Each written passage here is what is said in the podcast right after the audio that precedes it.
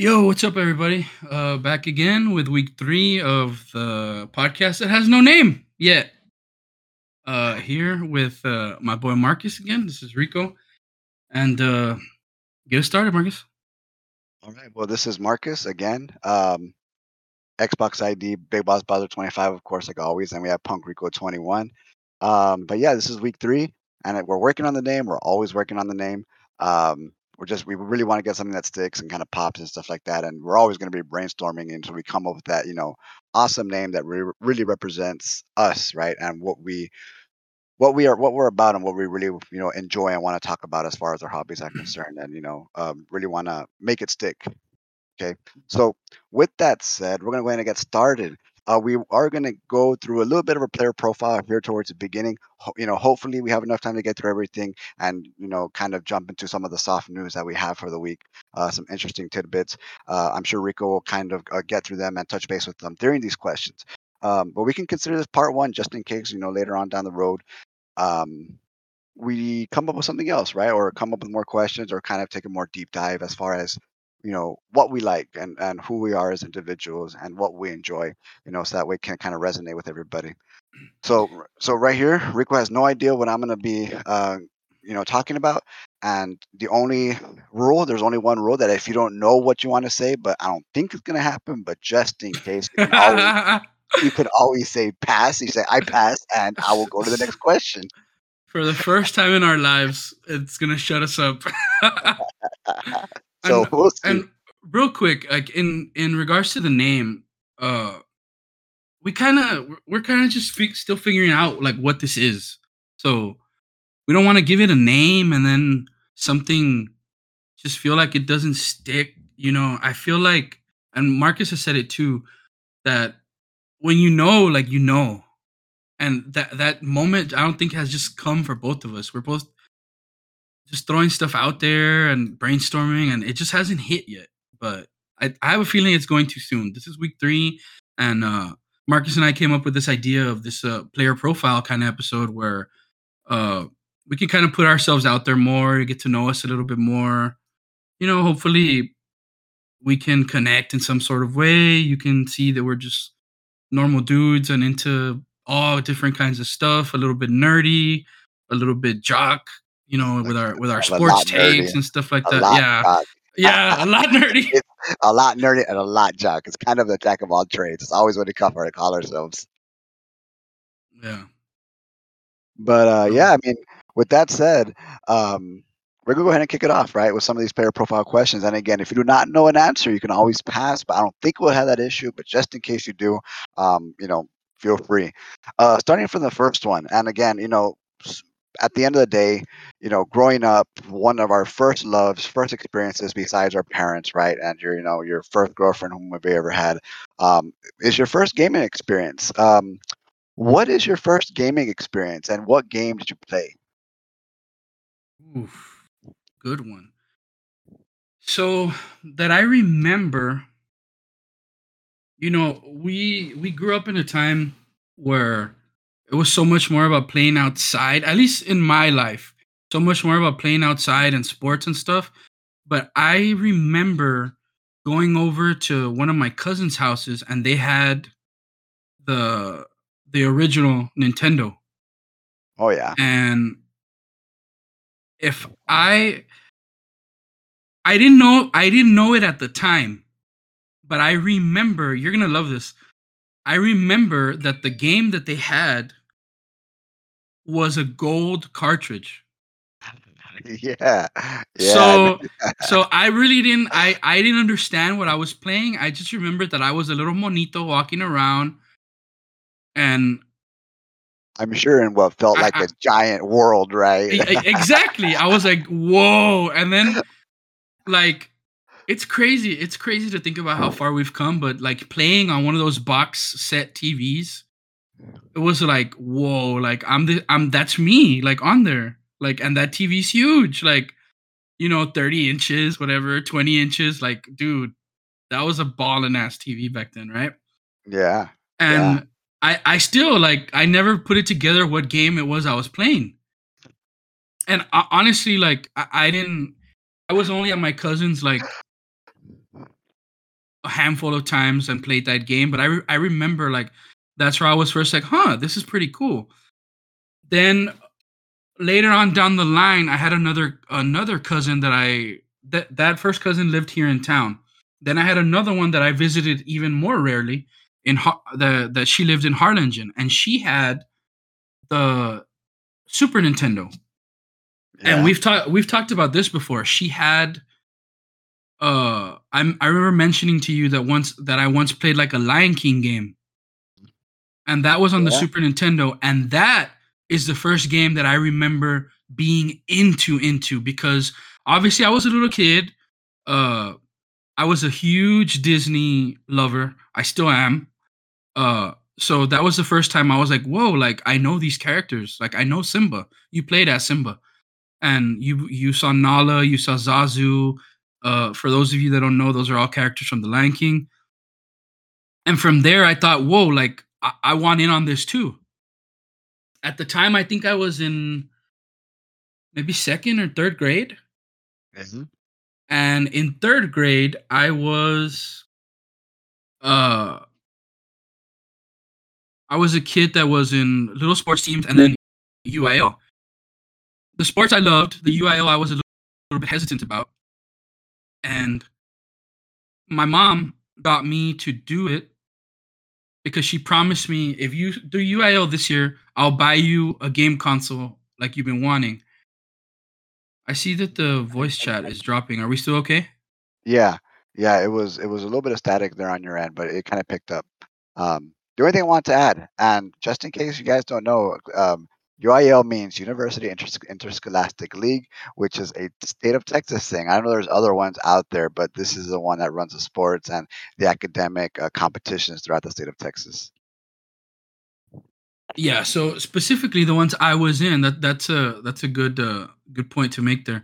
Specifically the ones I was in, I was in Ready Writing, which was uh creative kind of creative writing. Uh and then I did uh my mom for some reason wanted me to try out everything. So she threw me in calculators, Spanish poetry, uh different little things, right? And the way she got me to stick with it is by telling me you you do this you get video games. So that's how it started. And I remember my my first console that was bought for me was a Nintendo 64. And I remember my first game ever was Glover. Glover. Wow. Was Glover. Hated it. Hated it. Well, to be fair, you're a what? I think it even has four fingers, if I'm not mistaken. It might have five, but I remember Glover being one of those games too, where it was just like a weird, um, you know, yeah, it is a four finger. I knew it was four finger. I just, I just googled the image. I was like, I- if I remember correctly, it was a weird looking thing. Um, Bro, I'm, I remember. absolutely hated it. uh, but thankfully, thankfully back then, we still had this uh, thing that you really don't see anymore called uh, uh, Blockbuster, All Hit Yeah. Video, Best Choice Video, Video Plus. These were these were movie places where you would go and rent movies, and they had video games as well. So I remember going to go rent a game a game by the name of WCW versus NWO Revenge. hmm I rented it, took it home, played it. Immediately I was like this is my this is my game. Uh so that was my first game. That was my first that was my first game. That wasn't my first game Glover was, unfortunately, but that was the first game I got into. Yeah. And from Yeah. there, every every two weeks or so, my parents would be like, "Okay, you did good in UIL. We'll get you another game." Uh, Perfect. so Well, from there, go ahead. Yeah. Well, strangely enough, um, the fact that you, said—I mean, you, that gold game that you're talking about, it was Zelda, right? I'm just, I just want to make sure. yes, And- and yes. Yeah, I, I didn't go back to that, but I was going to go back to that. Uh, Okay. yeah, knowing no, like now that I'm older and I re and I've gone back and seen like, oh yeah, the gold games that were on. I don't know if there was any other gold games, but that's what it was. It was Legend of Zelda. I think is that the first one. Yeah. Legend of Zelda Part One. Yeah, it came out on NES. Yes, it did. they actually have like a, a, a gray cartridge. And strangely enough, if I remember correctly, the game the gray cartridge is actually a little worth a little bit more because it's a lot more scarce um, than the gold cartridge on NES. A little fun fact. Yeah, and then uh, what? When was when was the Game Boy Color? The Game Boy Color actually uh, came out obviously after the Game Boy. It must have been 1996, maybe, if I'm not mistaken. I'm guessing off the top of my head, so don't hate me, right? But right off the top of my head, release date of the Game Boy Color was in 1998. I was two years off. Little new, a little, a little yeah, 1998, late 90s. Okay, okay. So then, so then the I remember the Nintendo 64 being my first thing and then like I said, that wrestling game, and then I got a different wrestling game named Nitro that I would play with uh, my cousin, my cousins, who you know very well as Leroy and Ricky. Yes. Yeah. Uh, yeah. And and Omar. Some um, of our um, best friends. Some of our some of the guys we're still really tight with. Then, uh, when the Game Boy when the Game Boy Color came out, uh, lo and behold, here comes a game by the name of Pokemon. And from there, just I was hooked. I remember seeing the preview, and I still remember the. I think it was on a bus. The commercial, like they were on, a, they were all on a bus, and they were. It was something about trying to fit all these Pokemon like in a in a game in a little cartridge. I remember it was a play on that, like is what the little preview was. and I remember getting that game, and from there, that game just captured, you know, child Rico's imagination, love, and from there, like, Pokemon was always my thing, and still is to this day. It's just what I love. That that is awesome. That is amazing. You should have just stuck with Zelda from the get go, man. You already had the greatest series of all time. Young Rico knew exactly what was up. but strangely enough, the fact that your first console was an N64, uh, my first console, strangely enough, well, it we might have had a, a, an older one, but Super Nintendo is what we grew up with. Now I have two older brothers. Um, one in, was born in '84, and then the second one was born in '89. So '84, my brother who was born in 1984, um, he was already you know seven years old by when I was a year, and he was must have been about 10 or 11, 12 when I was when I really got into gaming. Uh, my first gaming experience uh, and, and yeah, it's my favorite video game franchise all time is Zelda, hands down. And that's actually the game that kind of got me into it. Um, and I just and I still remember as if it was yesterday, and it was all thanks to my oldest brother, and his, his name's Ruben.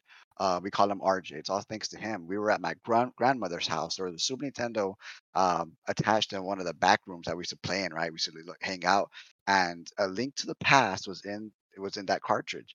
Now you may not know it, and you know RJ was actually a one hell of a gamer growing up, and you know he was the one who kind of completed everything from you know zero to hundred percent. You know, uh, beat beat when we had Lion King, we had um, uh, the Pagemaster Super Nintendo games. We had all these Super Nintendo games, and those are difficult games. In case y'all don't know, eh, people have Elden Ring right now, and you know From Software is notorious for being hard. But if you haven't played Ghosts 'n Goblins, you know, and or being those early Mega Man games or Simba games, you know they can be quite difficult for 2D platformers. Okay, for you know 8-bit type of games and stuff like that. But anyways, eh, RJ, I remember watching RJ playing Zelda, and I was four years old. It was one of my earliest memories, you know, as a child, and I was hooked. I, I just saw him, you know, in there, and I remember the whole the whole beginning um, of that story. You know, falls into a dungeon, um, finds finds Link's uncle, right? You know, and he just gives you a sword. You know, and at the time I didn't know he was dead until you know a couple years later when I replayed that game, and I've beaten that game, you know, at least you know 13 times, 14 times because I just it's so easy to pick up and play. And um, yeah, you know, my my oldest brother got me into that game. Um, and I did beat Zelda for the first time when I was, you know, late fork, already five years old, and I still remember, you know, exactly what I was pre-kinder. I had a stuttering problem, but you know, I was really good about sitting in front of a television and just playing these games. Um, you know, watching my brother RJ played them, and strangely enough, strangely enough, all you talk you talk about Pokemon Blue. RJ had a Game Boy, played Pokemon Blue on it, and I remember, yeah, and we heard those rumors, right? Oh, you can get the Mew from if you get four mechanics and you lift up the truck over in um, Vermilion City, Sea Harbor, and, and stuff like that. So RJ tried it because he was just that good, right? At getting all these Pokemon, right? He had the trade cable. It, it was just intense, right? And then he was the first person I ever saw get all 150 Pokemon at the time, right? Because Mew wasn't uh, in blue, but he did get all 150 Pokemon, which I thought was the coolest thing in the world. And again, and, and you know, all these gaming experience kind of just piled up, and they're all because of our my oldest brother, and you wouldn't think, another one of my favorite games is called Ogre Battle 64. RTS, real time strategy, right? You have your guys, you have your units, and when they attack, you use the units that are inside those guys. I remember my brother RJ playing at 3, 3.30 in the morning, playing Ogre Battle for three or four hours, right, till six or seven, because the game was just that encapsulated. It was it just drew you in. And to this day, I own that game uh, in, in the box. You know, I have that game. Um, and it's just hands down one of my favorite games because that that Super and I still remember seeing the N64 out of my mom's truck. Right, that was just mind blowing. Ocarina of Time, you know, it was just a hell of a year, you know, for game for us, for us gamers, especially in the '90s, considering we we're always playing outside. Um, so it was great, you know, as far as games when you weren't playing games inside, you were outside. It was a good time to be just. It was a good time, a great time to be a gamer, right? Where we didn't have the internet to kind of worry about all these things. All you had was this 64-bit game now and 64, and then you know that just kind of really you know took over your life. And then when Game Boy Color and Game Boy Advance is actually one of my favorite systems, Game Boy Advance. Um, I love the Beta Mega Man Battle Network games. Golden Sun. Oh, I can't. I'm still waiting for a new Golden Sun. Um, when you play those Sonic, the Sonic Advance games, uh, oh, you're able to play Donkey Kong and Super Nintendo and Super Mario on these things. It was just crazy. Um, but yeah, I would have to kind of chalk up obviously that love for Zelda thanks to RJ, right? Uh, as my first, you know, gaming experience growing up and stuff. And again, uh, Legend of Zelda: Link to the Past, being like every time it's released, whether it's you know most recently I played it, it was on Nintendo Online, uh, Nintendo Switch Online. Uh, mm-hmm. I beat it again. I beat it again there when it came out. so, all right, well, moving on. Um, real, real quick, some stuff to add in there. So, uh, you know, you brought up the the Pokemon thing. I remember, uh, just like you brought up with RJ. I remember from the kids my age. I remember I was the first one in my group to catch all the Pokemon too. So I I distinctly remember one of my friends saying like, "Dude, you're a Pokemon god," and I felt like all of those words like, "Oh my god, I'm the coolest kid in school because I have all 151 Pokemon." But like you said about the Mew, there was actually no access to Mew. And when you talked about that whole rumor that would circulate about the how to get Mew and how to glitch Mew and stuff, there was actually a hundred, a hundred, and there was a hundred and fifty second Pokemon named MissingNo. Named MissingNo. Oh, okay. MissingNo, yeah, MissingNo. He was yeah. a glitch Pokemon that you used. uh um, a hundred, 99 infinite master balls, infinite rare candies, infinite rare it. candies to, to glitch know, rare candy and if you don't know how to how to get missing note, then you were you weren't really you know part of the. If game. you know, you know. If you know, you know, and how because was internet even a thing back then? How we figured things out yeah. by word of mouth, you know, guys. That's what somebody I, figured it out, man. That's what I was gonna go into. Uh, when you were talk when you talked about the mute thing, back then, you uh, everything was either magazines. You would read it in magazines, or I remember there was hotlines that you could call. I never called a hotline. I don't know what that is. I only I think I only did it one time, but there was a hotline that you could call, like a little gaming hotline, and you would pay like a little bit of money. Like it, it was really cheap, and they would give you like tips and stuff for games, and they would like tell you rumors and different things. And the phone call didn't last very long, but they would tell you like they would basically tell you like some stuff about games, like from that to like what we have now where you have everything in the palm of your hand on a phone like that wikis man to how far we've come. It's crazy. God. yeah and kudos kudos and there's a lot of people who do those wikis and they make the when a new game drops you'll find a wiki online all all the information and it's only half of moderators man so kudos to you guys for doing god's work man. Yeah and then going back to those old school things like the like the game link cable having to trade i remember that was one of the craziest things uh that they introduced even as early as that first game that there was an evolution method of Pokemon where the only way to evolve them was to trade with somebody. Mhm. So you had to find somebody. I remember distinctly them being Gengar, Machamp, uh, and I think Golem. Machamp, Golem, and Alakazam. Alakazam was the last one. You're right. So I remember you had to actually find somebody to The game was- physically hook up a wire from your system to theirs, trade, and if you had some kind of attachment to your Pokemon, you would trade back because that Pokemon was yours. You know what I mean? And just uh simpler times. Mm, for sure. And again, we've come a long way, you know, and that's because I still remember trying out those Game Link cables. I couldn't stand them, dude. And just so y'all know, those those Game Link type of things, they, they, they were, and I don't know if anybody remembers, they were even, uh, you know, people would run LAN parties and stuff on computers way back when, and even on Xbox. When the OG Xbox first came out, if you wanted to play like Halo with multiple players, guess what? You would have multiple Xbox boxes, and lo and behold, you would have a Game Link cable to hook up these Xboxes, almost like a LAN party. Where you know there was no online. A no, here we're doing LAN parties. We're doing with PCs and Xboxes. You name it. You name And it. And then yeah, and with that too, like I feel like every friend group kind of had like that those one or two guys that had the game link cable. So anytime you wanted to do something like that, like you relied on like that one or two on those one or two people like, oh dude, like we can't do this because like Marcus isn't here. We can't do this because Rico's the one that has the game link cable. So that and then you touched a little bit about how games in the past were were hard. And I completely agree with that. And I think something you got to add in there is back then there was no like you know what like i'm at this part part of the game like i'm just gonna go ahead and save my progress and i'll pick it back up tomorrow uh-uh like if you're gonna beat this game you gotta commit and you're beating this game tonight Yeah, and and you know, and another example can be early early RPGs and those early JRPG guys out there. You know what I'm talking about. You would progress through this game, and if you and you saved constantly. You know, all these habits and little things that we do, we save constantly. Even we don't have to anymore because there's autosave, but we saved constantly because if you died and you put in three or four hours and you have not saved, you lost three or four hour, hours of progress, and there was nothing, nothing more defeating than putting in an eight hour session, dying for whatever reason, and then restarting. I I've dropped games because of that, and you know, and it's and the one I can think about top of my head is is uh, uh, Lunar Legend. You know, I got through that game, and, and it wasn't a hard game, but the fact that I put in eight hours, I didn't go back and beat that game until later, until it came out with a PSP or something like that. And I I never forget because I had it for my Game Boy Advance, and it pissed me off. so yeah, amen. being able to save memory cards all that godsend bro And memory cards had memory cards had megabytes. Ain't no gigs around here, man. God, I mean nostalgic, man, nostalgic for sure.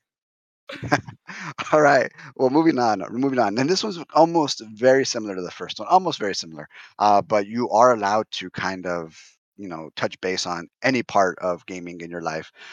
What is one of your fondest video game memories? A time where you just remember that, you know, you whether it was because of satisfaction or it was bittersweet or the story was just that compelling. Oh, dude, that's easy.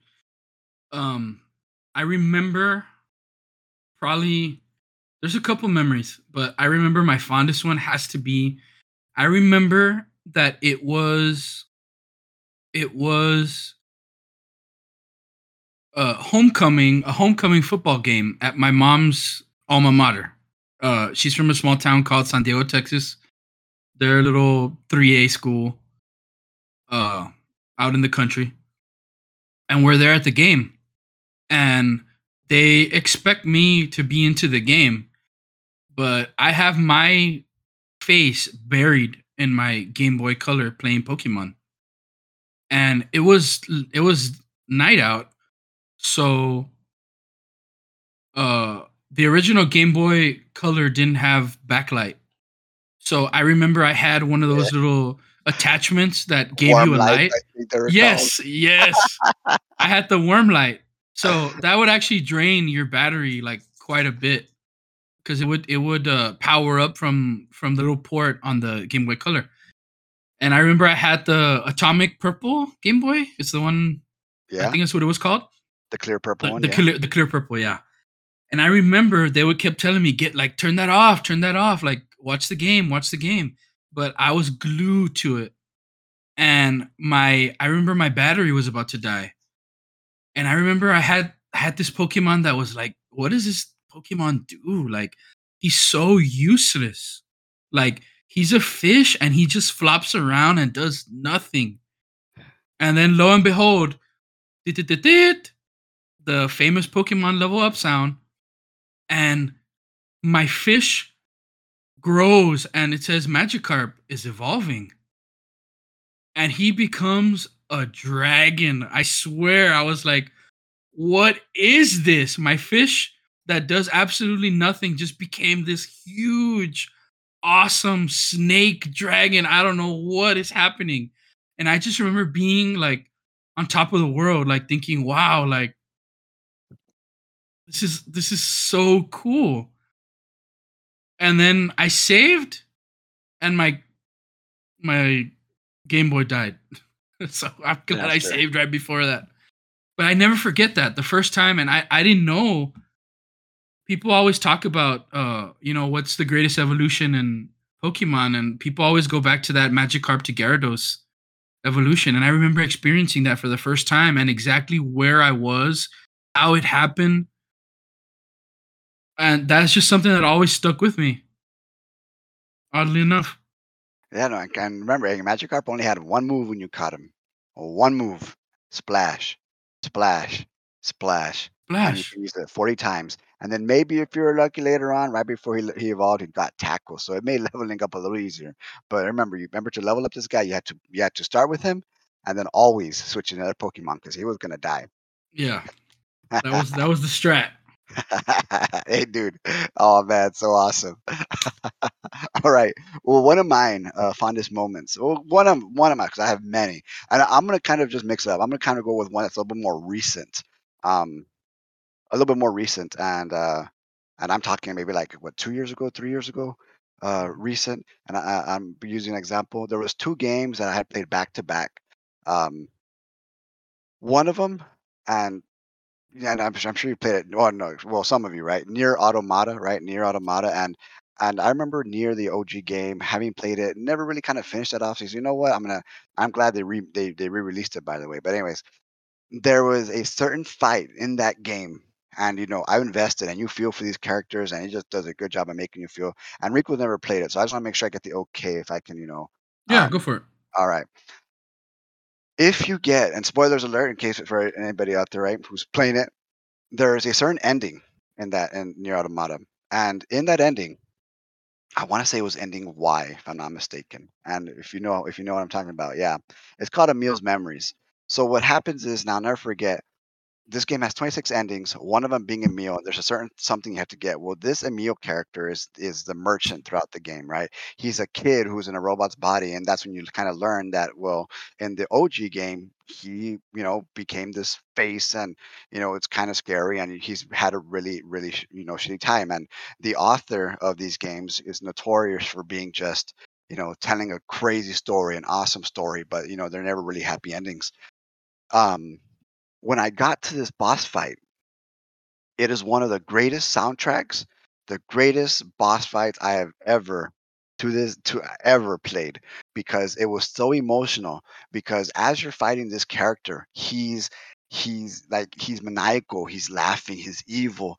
Halfway through his laugh, and I'll never forget it gave me chills when I was shooting him, right? He's just saying the the world, the world doesn't mean anything, the world is just stupid and it's you know, it should end, all these things. And he just starts laughing, ha ha ha ha ha and then he right in between his last ha he just starts ha and he starts crying in the game. I and he starts bursting out crying and says i'm so sorry i'm so sorry and he's still attacking you. I got i'm getting chills just talking about it right now. And this music is just playing right with the vocals and the sound the orchestra in the back the opera just you know strong female voices. And you're attacking this you're attacking emil as he's crying and then he says and then he becomes delusional. I finally remember he starts saying, Kainé, I missed you, and all, all these things. When you finally take him down, he says, Oh, I see him, my old friend. And you're looking at this character again. He's he he was your merchant. He was a guy that, you know, followed you around and says, Oh yeah, you know, all these things. So when you're fighting him, he says he's about to blow up, and you have the choice whether to let him blow up or to not let him blow up and kind of go off on his own. Well, you know, you kill him, and uh, the character I was playing, I was playing as 9S, and I was even playing as 2B, 9S being the, the young boy. And I played as all, I, I tried it out as all of them, and 9S just has the best one. He says, No, I'm going to save you. I'm going to save you. And he goes, It's okay. And Remil says, It's okay. And he ends up dying. And I'll, I put the control down. I'm fucking, I, I have tears in my eyes because, you know, one or two tears, not, not bawling, but I said, Holy hell. That, that was one of the just most epic fights and it, and regardless of how you feel about the gameplay of the story but the emotional impact of that particular boss fight just you know is amazing crazy and and and i'll find a video i'm gonna send it to Rico and find a video uh, so you kind of see the the song and what i'm talking about and just kind of you know just going through this and i have the soundtrack saved on my phone because it was that amazing uh, the other one i'm not gonna kind of get into a little bit more a little just real briefly is persona 5 at the end of persona 5 royale um, epic boss fights too. You know, boss fights music whenever you have a great um, combination of the two. And so special shout out to Persona 5 Royale because I put a lot of hours to that game too. But the one, the recent one was that NieR man, NieR Automata. Emil's memories. Um, I'll find a video later for Rico on that one, just so just so you can see what I'm talking about, man. Just uh, just by you talking about it, it sounds like a lot to process. oh, it, it and, was epic. And uh, there's there's something there's really something about uh music that can add so much to those moments like whether it's in games shows anime like man like the way it kind of just like bursts the mood like wide open and like just hits you it, it's crazy i love Oh, yeah. music Yeah, for sure.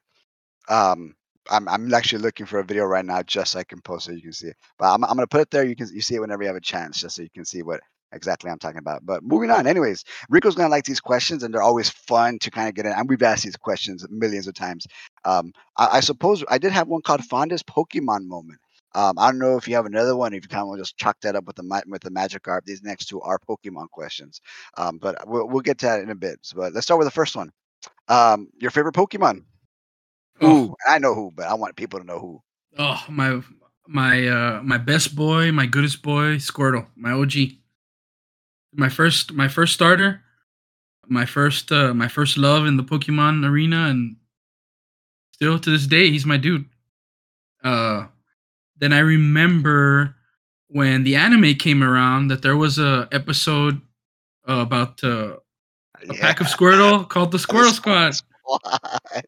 so that just completely cemented like that was it he he's forever my guy Hey, the Squirtle Squad, and he has he has this awesome, cool little glasses, man. His sunglasses, you know, nobody, and then the other ones, all, all the little cronies, right, had the circular sunglasses. Mhm. That was amazing episode. I, I, I and I knew, right? I I didn't want to kind of get that out there because Squirtle is popular, man. It's always fun to hear why, right? Why these this Pokemon is your favorite. Um, the next question, uh, your fondest Pokemon moment. If you want to add another one, I'm sure you have plenty. Mm, my fondest moment. or or a recent fond moment that might also help something that was kind of recent to you also I think uh the same friend that I mentioned earlier that told me that I was a Pokemon god for getting all 150 Pokemon in the first game. I remember it was when Gold and Silver came out and I was in 5th grade. At the time we had a different campus that I think we were the last class to go to called the 5th grade campus. And I remember all the talk was about the new Pokemon game and who had it, who did you pick for your starter, and this and that. And I was over here like already experienced with Pokemon. I had done everything in the first one. And I remember I was the very first person to find and beat Red, which in the game was was the game's version of Ash from the anime. The I guess I guess the manga version yeah the more manga version, specifically because you uh, where you have uh, Ash and Gary in the anime series, you have Red and Blue in the in the manga. right? So I was the first person to go and beat Ash, and I remember everybody talking like, "Oh my god, that kid beat found at like found Red and beat him. Like that's Ash. He beat Ash." I think that was probably like my fondest memory. Like I was the first guy to be able to beat like the big hero of the Pokemon world. That's that's awesome, man. Being called and, a Pokemon and, god. yeah, and then they told me like I have to. I remember that same. Okay, I brought up that friend because I remember he told me that I had to be like the best Pokemon trainer in the world. And hearing that, even if it's from your friend, like as a fifth grader, like as a little kid, like I like my head was my head got huge. little, uh, you know, and I uh not in a bad way, but you know, like just somebody gassing you up like that, like oh. But I, re- I remember I remember going in finding him in a place called uh, Mount Silver is what it was called, and it was an end game area. You had to defeat the Elite Four within the Johto region.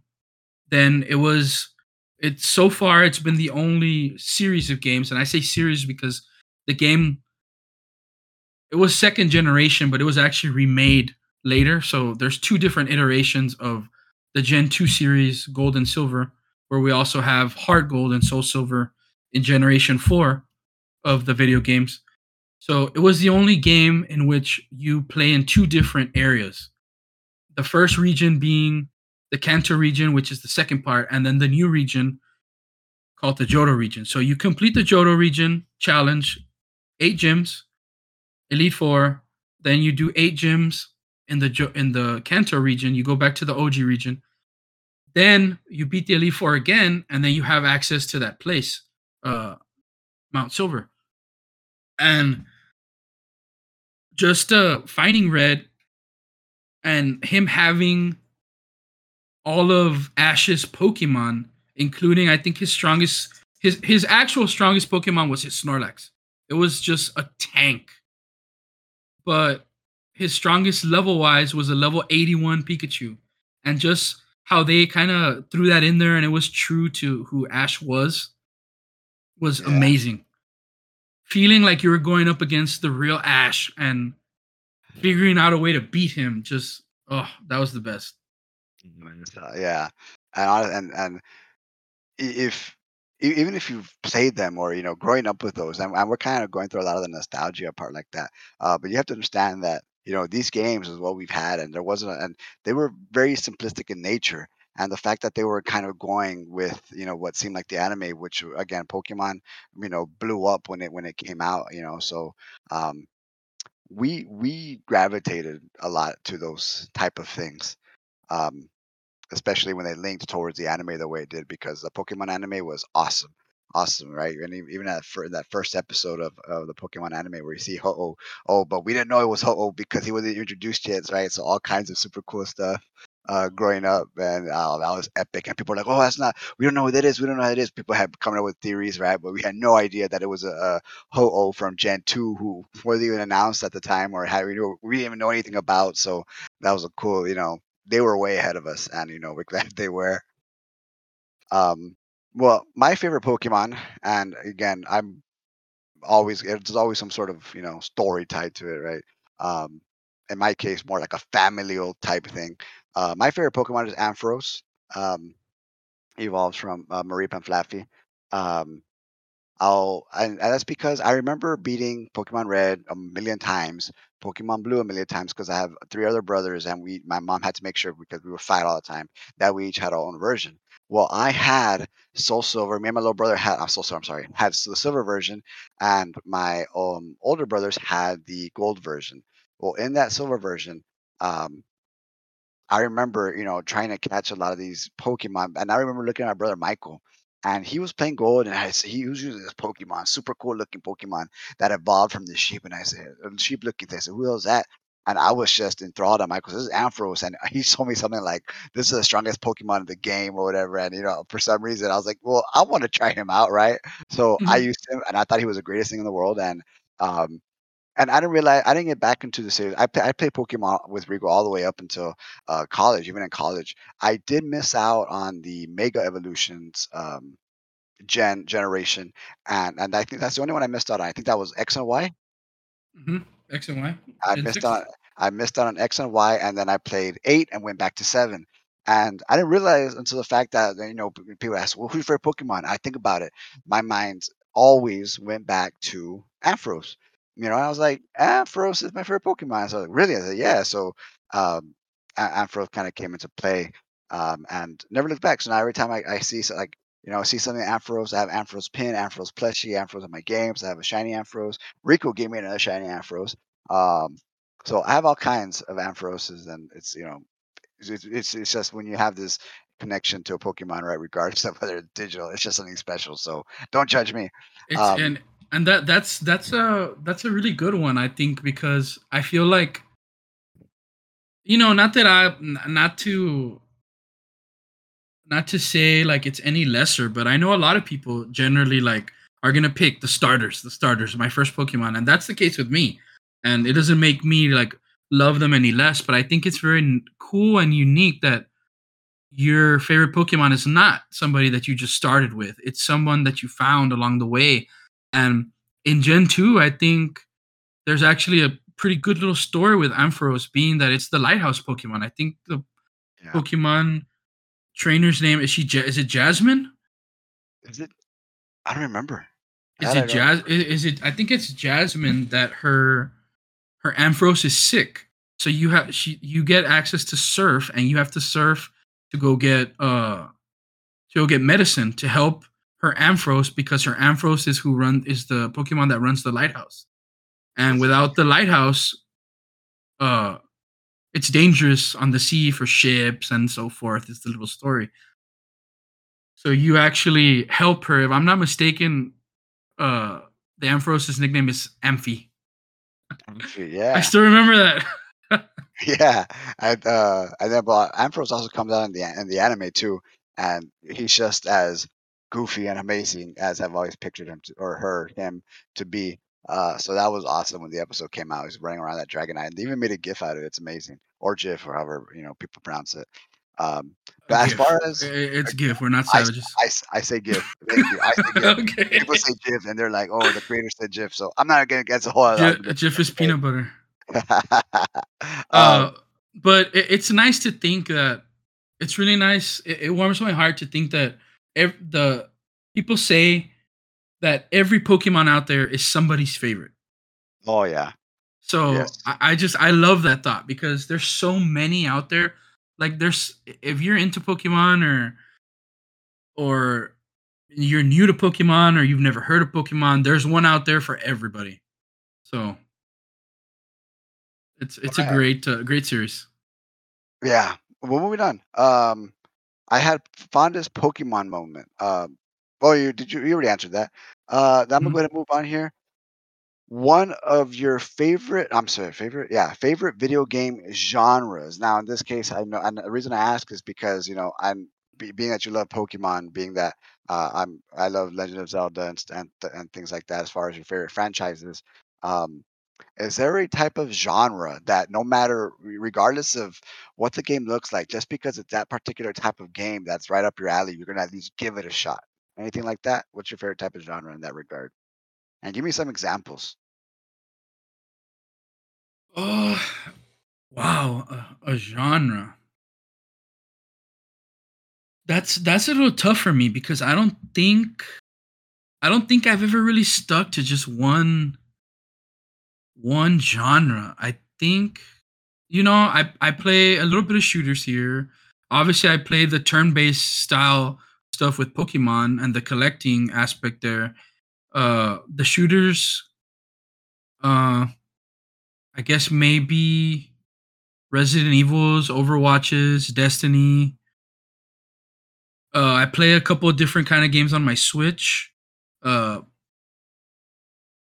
you know, another another different kind of Pokemon game in Pokemon Snap. Hmm. I would I, I I would think the the only it would have to be I guess our uh, I guess like an RPG. Any anything where you can kind of like customize your character is something I've always been drawn to. So I think if I'm talking about games that are different that I've been drawn to is anytime I can build a character and make it feel like my own. So that would probably have to be things like RPGs. Like uh, one that I was really into for a long time was Skyrim. I don't know, would that be an RPG? Definitely, yeah, role playing game. Hey, you're you're you you take the you take the role of the of the main character in the game and you set out to clear the objective. Absolutely. Yeah, and even though they're very different, uh, something like Skyrim, something like the Mass Effect series, where even though like at the end of the day you're shooting uh, and using powers, you know, you make your character into the character you want to be, and the you make him into the play style that you want to have. You make him play that way. Uh, lately, the one that has been amazing is Elden Ring because that's another one where you can just be who you want to be. If you want to be, if you want to go around killing everything, do it. If you want to be a good guy and help people out, do it. If you want to pick and choose between those two, do it. If you want to be jumping around everywhere, do it. If you want to kill everything in one shot, do it. If you want to be a mage, do it. Yeah. So I, I, think I think I would have to go with RPGs. Well, it sounds, it sounds like you were talking about Fable just there, so uh, I'm sure I, I love the Fable series too. And, uh, I'm just saying, I've been hoping for the next Fable game in the series for years, years. It sounds like you you, you were you were talking about Fable. You said Elden Ring, and all of a sudden you're talking about one shotting and you know looking and you know, hey, well, let me tell you, in Fable you can at least have a wife and have kids. You know that, and buy condoms too. I played the I played the hell out of part one, two, uh, multiple times, and part three was the one was kind of lackluster as far as Fable was concerned. So I'm I'm personally super hyped for for part four. Um, well, one of my favorite, and I've always been super big into RPGs, JRPGs. I, am a huge JRPG fan. Um, I've always kind of been set more so on the story aspect of these RPGs, right? How you have a main character and your main character's out to you know to south the world, and I've never really minded the um, the main characters being you know like if you played the Tales series, Tales of Symphonia or Tales of Zestiria, uh, Berseria, and you know any of those Tales Tales of Grace, any of those Tales games, you know uh, where you have the main character. It's a JRPG. You're leveling up these characters. You're giving them equipment, and there's a story being told. I've always loved those. I played Eternal Sonata, Sonata, uh, Folklore, uh, Asura's, uh, Asura's Wrath. You can kind of more call it action, more of a more of an action adventure game on that one. Uh, but RPGs have always have always been um, what I look into JRPGs more specifically. Every time there's a JRPG out there, I'm always going to at least give it a glance. I don't care how obscure or what it looks like. I'm going to see if it's more, you know, the story looks interesting, if it's more up my, uh, more up my alley, you know, what the hours are putting and stuff like that. And you know, I'm really going to try to give those, those a chance. Um, another, another one of my favorites that, you know, and I'm this is kind of more to myself, um, are I guess strategy games, right? I love. I grew, I grew up with Warcraft Part One and Two, and then when Part Three, Reigns of Chaos, Reign of Chaos came out, The Frozen Throne Part Three came out. I was obsessed when StarCraft came out, just obsessed. And I played those growing up. We had a an old computer that we used to play those on. So those type of RTS games, real time strategy games, I've always had a special place in my heart. And then the other type of strategy games are like Fire Emblem. I'm not, again, Game Boy Advance, buying Fire Emblem Part One, and that those type of turn-based strategy games just really kind of took off and you know made me fall in love. And anytime there's a game like that out there i'm i'm gonna get i'm gonna buy it give it a look hopefully love it. At Advance Wars um the other one was at days of ruin for the ds there's actually one on the xbox and i'm trying to remember what it was, what it was called. Um that's it's called something melodies uh or it might be totally off his deal. It's um, anamorphic, anamorphic characters. It plays a lot like at Advance Wars, and same concept. You have a grid, you move your character to that grid, and they have a unit when two two players go together, and those units are destroying each other. Um, so anytime there's an RTS game or a turn-based strategy game like that coming out, I'm I'm always gonna kind of you know give it a look. Uh, um, you know, hopefully, if you're looking for that next big thing, um, as far as those Fire Emblem games are concerned. I've always had a special. It's awesome. Those are amazing games. I, have always liked the tactical advantage to it. Putting that game on, you know, the hardest difficulty. I'm really trying to strategize and outsmart the AI. And again, it's coming from time with no internet. So when the first Fire Emblem came out, you best believe that was that's what it was all, hmm. all about. You're trying to outsmart the AI was whatever it was uh, trying to give you. Um, and then Mega Man Battle Network, again, strategy grid type thing. And we're still hoping another good friend of ours um, always thinks that he was the greatest at this game. And I'm out there proving my last mission is proving wrong when the next Mega Man Battle Network game comes out of our collection. So yeah, and I kind of gave you more than one genre, but you know, I do really feel passionate about all those. What's your favorite genre? all of them. Used to name eight. hey, but and as a gamer, right, you can't help it, right? Because these games do have um do have do have a special meaning. And like I said, uh, I did list at least three or four of my genres. And obviously those would be my go-tos. It doesn't mean I'm not open to everything. I play everything and anything. Um, you know that even if it's if it, uh, shooters or BRs or um, I'll, I'll, play racing games, you know, as far as anything, anything that anything, it's a game and it's it's out there. I'm gonna give it a chance or at least give it a try. And, and I know Rico's the same way, so in, that regard, as far as these genres are concerned. But I did kind of want to give you a, spe- a special shout out and mention to those. Um, this next question, and this might this one might be a hard one. So if if you if if you're not sure, uh, you can go ahead and pass. I we've actually talked about this a while back. Whenever we we were playing online a while back. Um, but again, if you're not sure, go ahead and pass. What are some games you think have a small following or you feel not a lot of people have played? Right? Some of those smaller niche games that you've played and you, but you feel like it, it didn't have that recognition like it was supposed to. Ooh. Some games that I played that I don't think that I think deserve more recognition. Yeah, and, and, and I, I think I have one on top of my head. And it was it was real popular when it came. Well, maybe real popular when it came out, right? Which maybe why they made two or three. Um, I was a big fan of, and again, Ogre Battle. Ogre Battle was one that came out with N64. We haven't had an Ogre Battle since. I'm not sure exactly how big the, the, the niche or the community was for that particular game, uh, being as that it came out for the N64, but they they've kept re-releasing it. Um, so I'm hoping that game gets more love. Another game would was the game for the Game Boy Advance called Golden Sun. They did make three, and uh, that was another one. Was again, it's not not that it might not be a smaller niche type game. I'm sure you were probably thinking maybe small, small that nobody's ever really played. Uh, mm-hmm. But those are the kind of two that I feel that more people should give those type of games a chance. You know, if they haven't played them, or at least kind of play them. And they did release them on the. I think the last thing you can play them on is the Wii U Virtual Console, if I'm not mistaken. If I'm not mistaken, but I'll give you I'll give you another, more of a smaller niche if if you don't have one. No, I think my mind my mind i don't i don't see them as something you know i played them as a kid so at, at, that point i didn't really know like and i don't follow up like too much with how popular stuff is. Like if i like it i like it right? Yeah. so the stuff rather like for me the way i see it is why haven't they made these games again? Or why haven't they continued this series uh the games that, that uh, that right away come to mind are stuff like Hunter the Reckoning. Reckoning. Oh man. You know, even though I know that that was a, a popular one amongst like our friend group, like I don't see that name thrown around a lot. Like you oh, yeah. hear some other things. Then another game, and and you know that game also because not only is it fun to play on your own, but uh, couch co-op. You know, like being able to play with other people and different type of characters with different weapons, different abilities, powers, whatever. Uh, that's one for sure. And then another one I think of is Gauntlet Legends.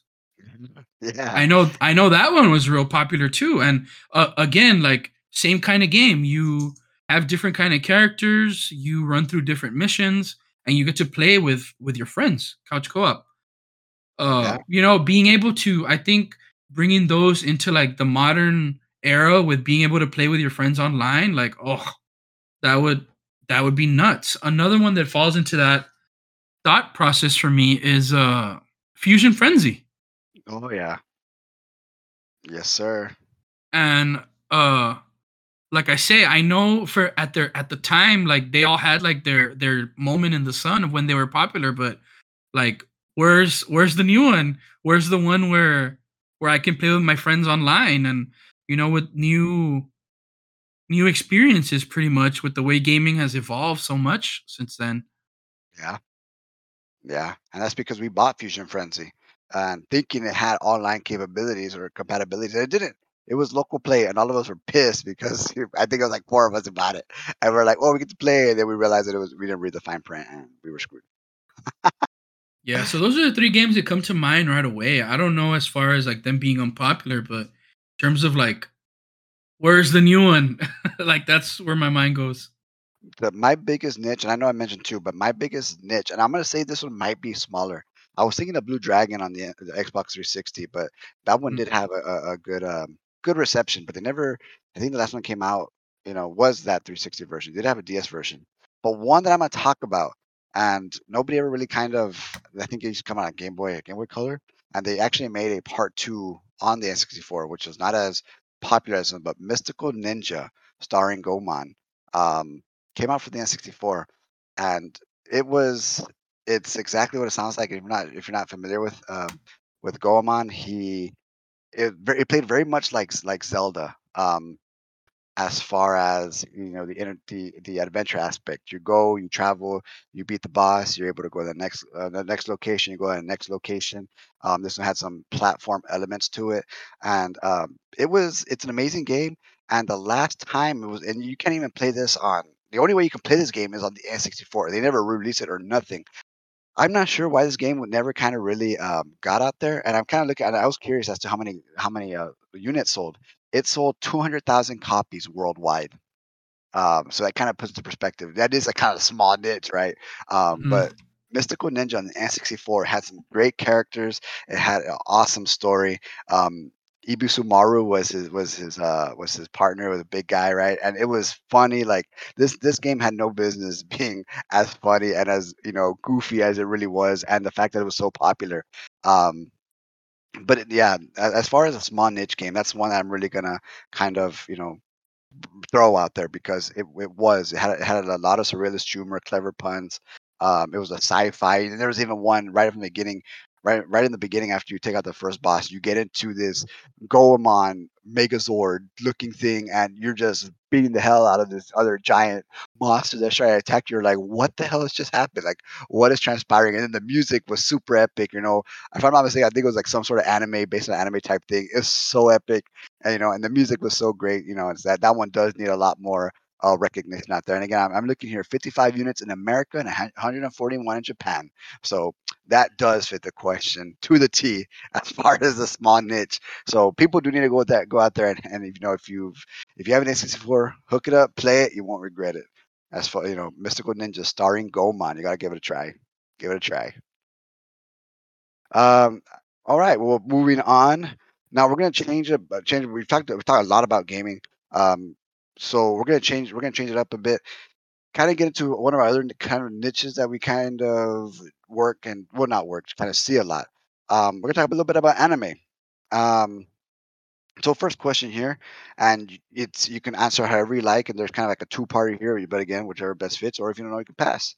Um, your gateway anime, or your first anime experience just because our gateway anime and not to be confused with our first experience considering that you know Toonami was a thing and you kind of really kind of paid attention And for those who know Toonami was a block that came out right after school from 3.30 to about 5.30 that did show um, various type of anime or cgi type uh, shows um, so gateway anime or first anime experience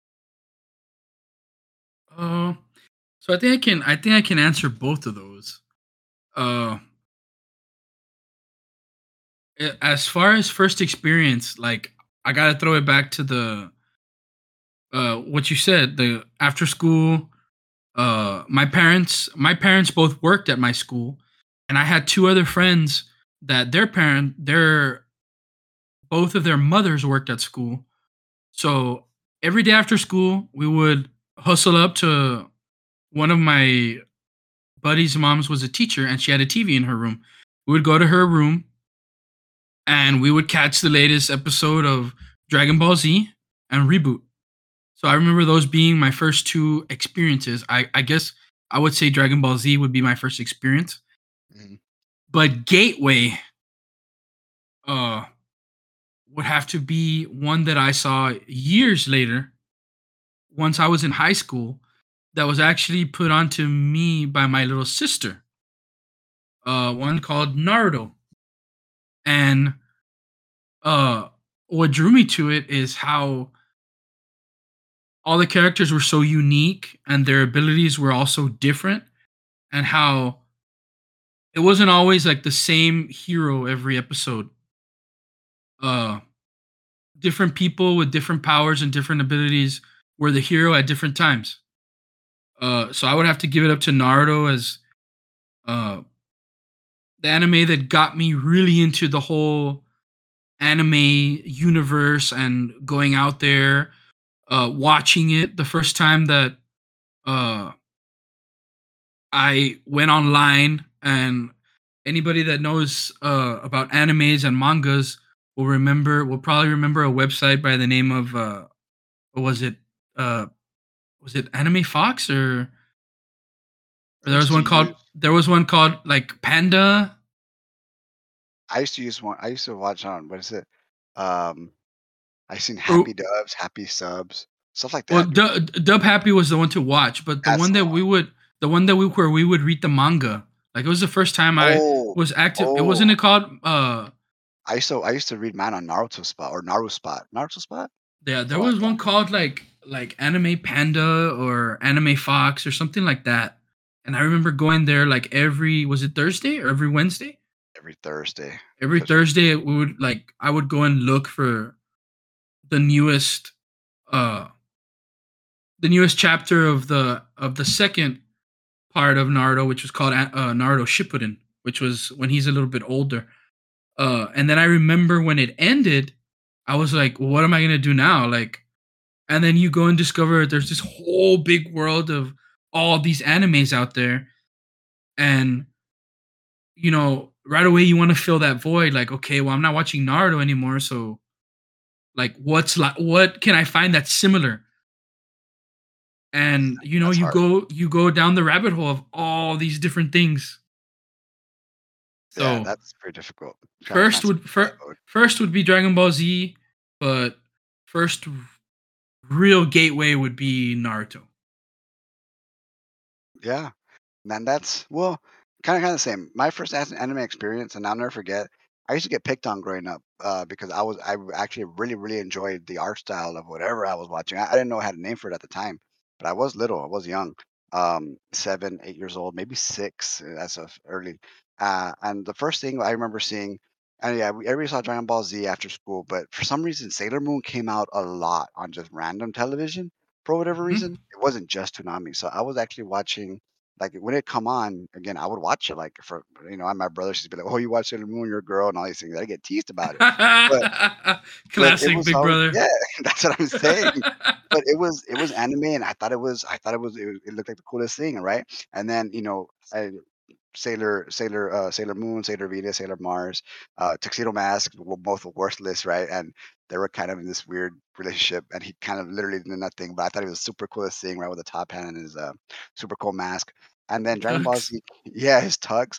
And then Dragon Ball Z came out, and my little brother was obsessed with Dragon Ball Z. To this day, he's still obsessed. And we watched Dragon Ball Z growing up together. And even then, you know, I would watch any type of anime that was out there. And one of the more obscure experiences uh, was actually at my grandmother's house. There was a, uh, and I saw that it was anime. But, You know, I was like, "What is this?" And it was called X, just X. When I turned it on, it was an anime. I caught myself watching this film. It, it was a film. It wasn't the series because there's a series. This was the film and I, I forgot what channel it was, but I remember seeing this guy with a sword. It was kind of bloody, kind of dark, and it, it, it was dark, and it was just tripped out. Um, you know, this this movie that came out, and it, it must have been like in 2000, 2001 when it kind of came on because there was um, it, was in English. It was in dub, obviously, and I don't remember what channel, but I remember seeing X, and I remember being freaked out and how cool it looked. Um, but ultimately, you know, Gateway Anime. Um, and I remember watching the Legend of uh, the Legend of um of the Avatar. Um, Mhm. and I remember calling Rico, and I was just like, "Hey, man, this Avatar," and he goes, "Nah, you gotta check this one out." Uh, okay, cool, right? Then all of a sudden, lo and behold, I started watching Naruto also.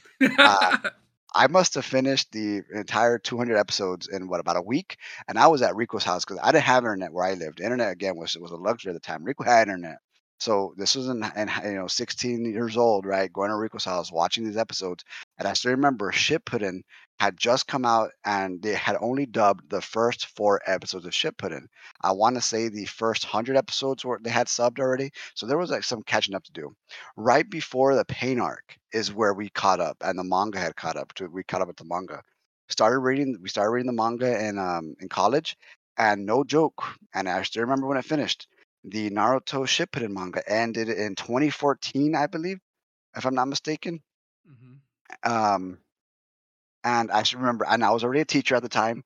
I was still reading it as a teacher, and I still remember reading the final chapter behind my desk. And I said, "Well, what now? Like, what the hell? What am I gonna do? Right? You're trying to fill this void." And and I was an avid anime watcher. Like, I was watching all kinds of anime. You know, gr- uh, already in college, high school, and in college, whether it was Gantz, Gungrave, uh, Trigun, Yu Hakusho. Obviously, you have the earlier stuff, Ranma ha- oh, One Half, Rurouni Kenshin.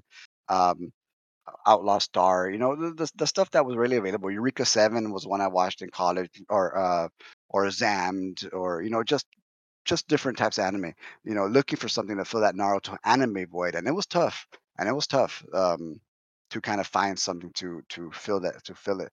Um, so then, strangely enough, when and I'll never forget when the Naruto manga finished, I said, "Well, I want to read something, right? I- There's something I want to read some more stuff." And this was early 2014. We hadn't hit the golden age of anime, or you know, uh, the manga wasn't as popular. You were still considered a little like, oh, you know, kind of into those things. Um, and I call 2018, 17 the golden age of just anime and manga because that's where it really blew up and it became cool. So we were no longer the, you know, the nerds. We were the cool kids now because we seen on read all these things.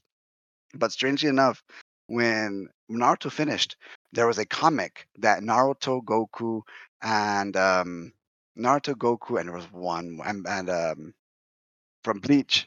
Um, oh my God! So the, I, I'm having a brain fart right now. What's his Ichigo? name? Ichigo.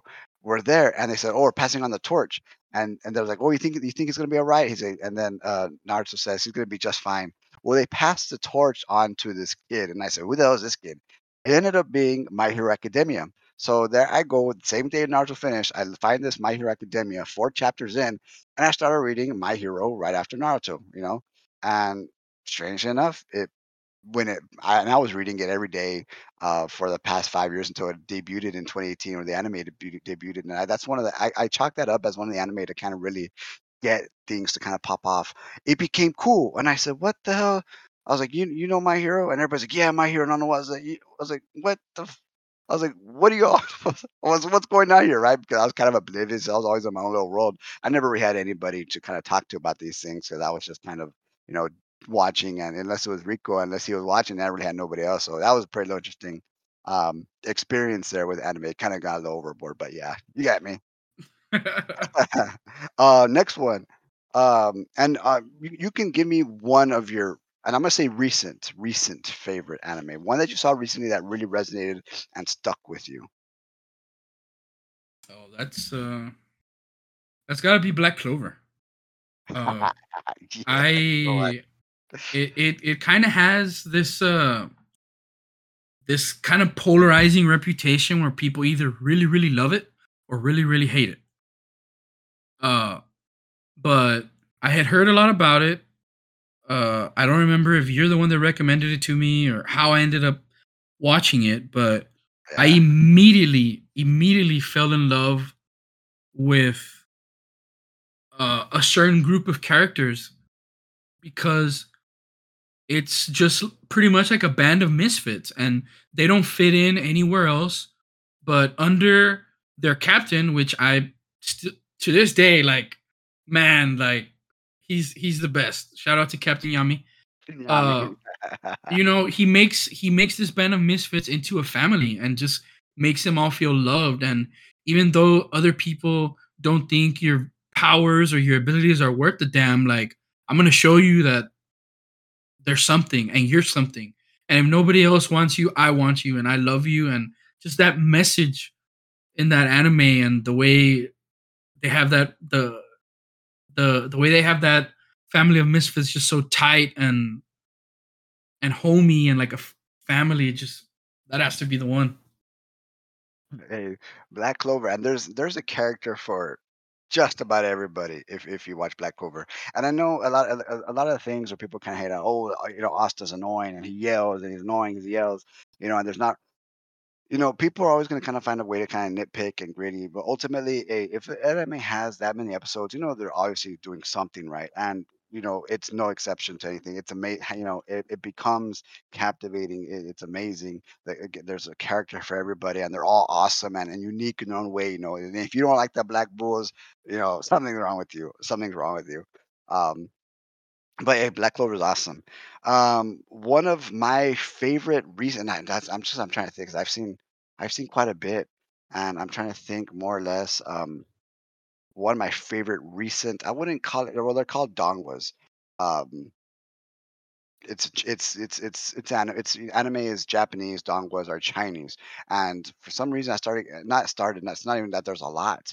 Um, I kind of got into two of them. It's uh, what is it? The Adventures of the Demon King or something like that. But the one that really, really just took off for me is one called Link Click. It's it's on Funimation. I didn't see it on Crunchyroll, but it's on Funimation. I know they're doing the whole Crunchyroll Funimation um, merge right now. So if you can find time to watch it on Funimation before before you know, or hopefully it'll go onto Crunchyroll.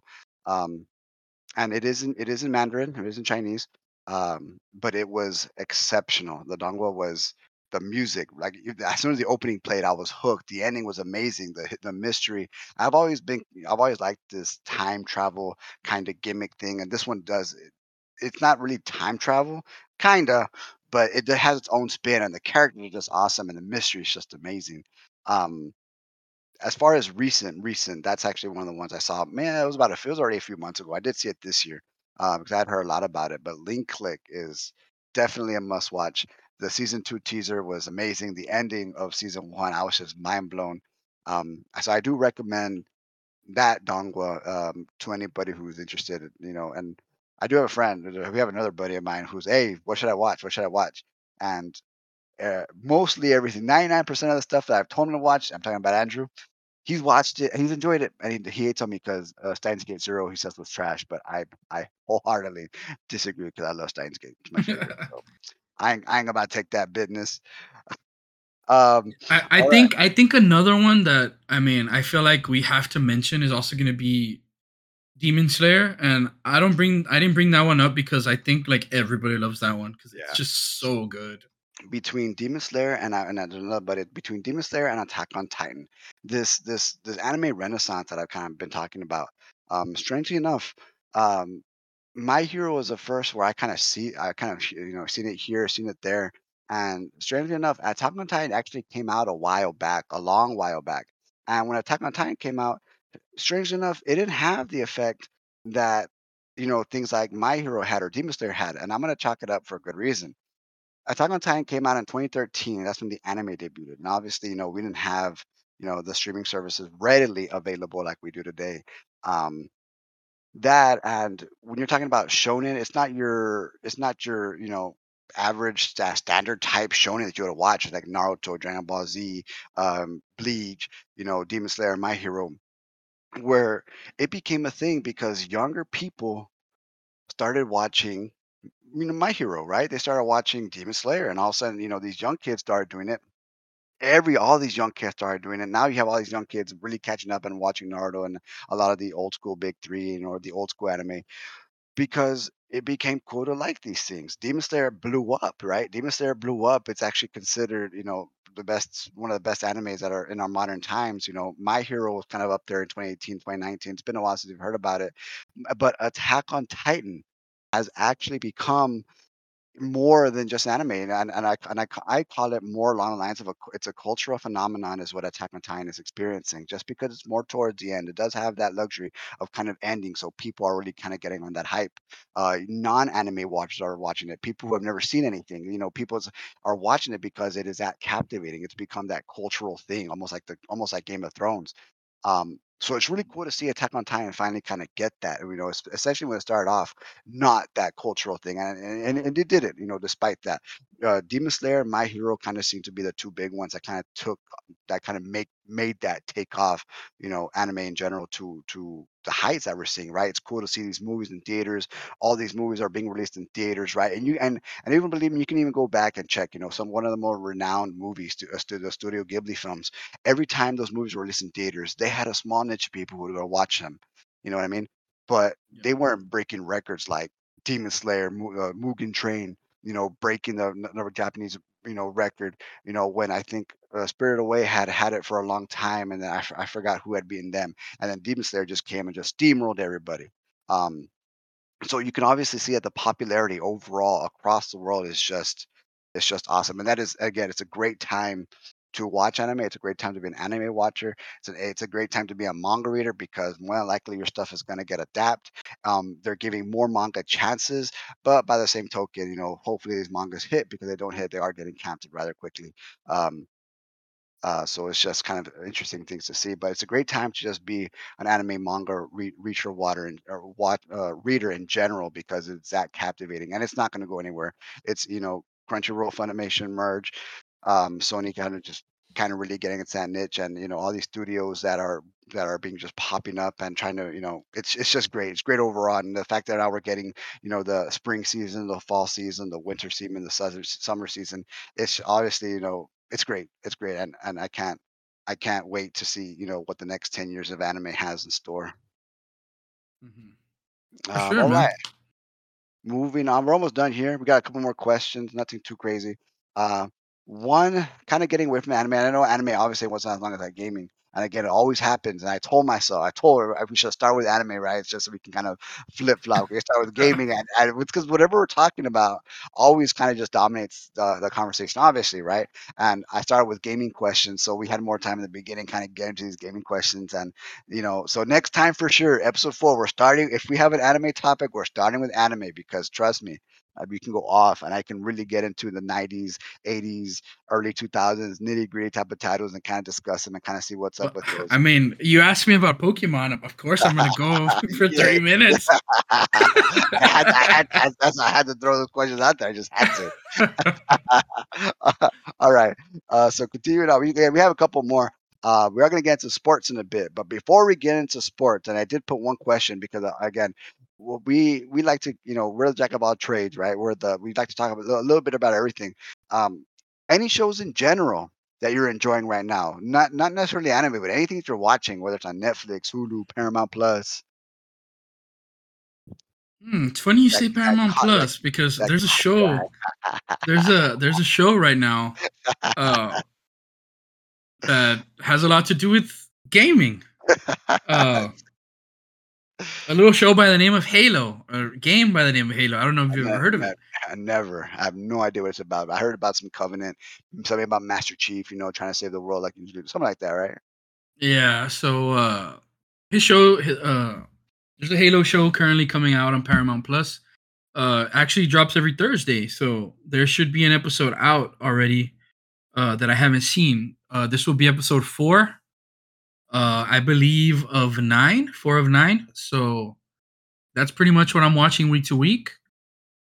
Um what else? And the other show I'm watching is on HBO Max.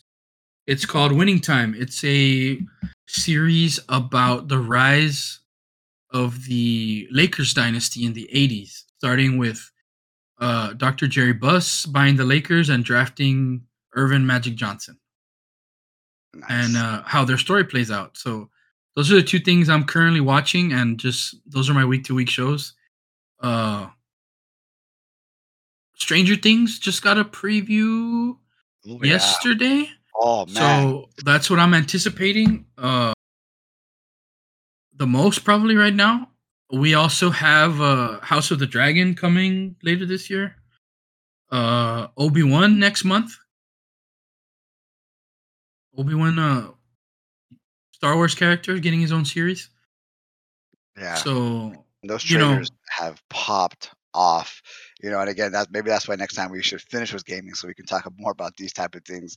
Uh, the the Obi trailer, the the the music Battle of the Fates, man, it was it was and it was like a little bit of a remix, more somber, more melancholic. Oh, it was amazing. And then the Stranger Things trailer, and and the good thing about those, you know, it's going to be five seasons. We're on the penultimate season, uh, season four, and it was amazing looking, beautiful looking. And again, that's what we got. We gotta we gotta open up next time, you know, in reverse just to make sure. I'm I, am i gonna hold you to that, Rico. I'm holding you to that. man, that's awesome. Great stuff, man. Uh, some of the things that I was enjoying just recently, and, and I'm primarily an anime watcher. An anime watcher. So Rico said, "Oh, you're watching a live action. Ugh, live action gross." Um, I about that, but no, and they, but nonetheless, uh, when I watch something live action, Rico says, "Hey, if you're watching something live action, then it, ha- it has to have be it has to be good. It could caught, caught your attention, you know, in some shape, way, or form." And I said, "Yeah, man." And and the last live action one I saw, usually watch things on Disney Disney Plus, but I've really been into um uh the DC stuff, and I started off with the Harley Quinn show a while back, a long while back, and it was amazing. The animated one, you see, it's not even live action, but it's amazing. Poison Ivy, Poison Ivy, and Harley Quinn. Oh man, they're so awesome. But anyway, Peacemaker. Oh man, if you haven't, if you haven't got on I don't watch much live action, but the first show I'm going to talk about is an animated series. hey, I was I was building up to Peacemaker, okay, but but you get me. Hey, that just goes to show. But nonetheless, Peacemaker, Peacemaker was awesome. It was amazing.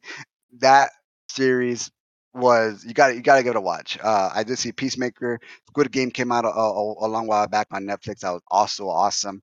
Um, Moon Knight is also on Disney Plus. I I not and you can you can ask anybody for when it comes to that week to week stuff. I just have a hard time because I like to binge watch things and I like to get the whole story in one in one go. So I usually wait whenever something that I want to see comes out so I can kind of watch it consecutively.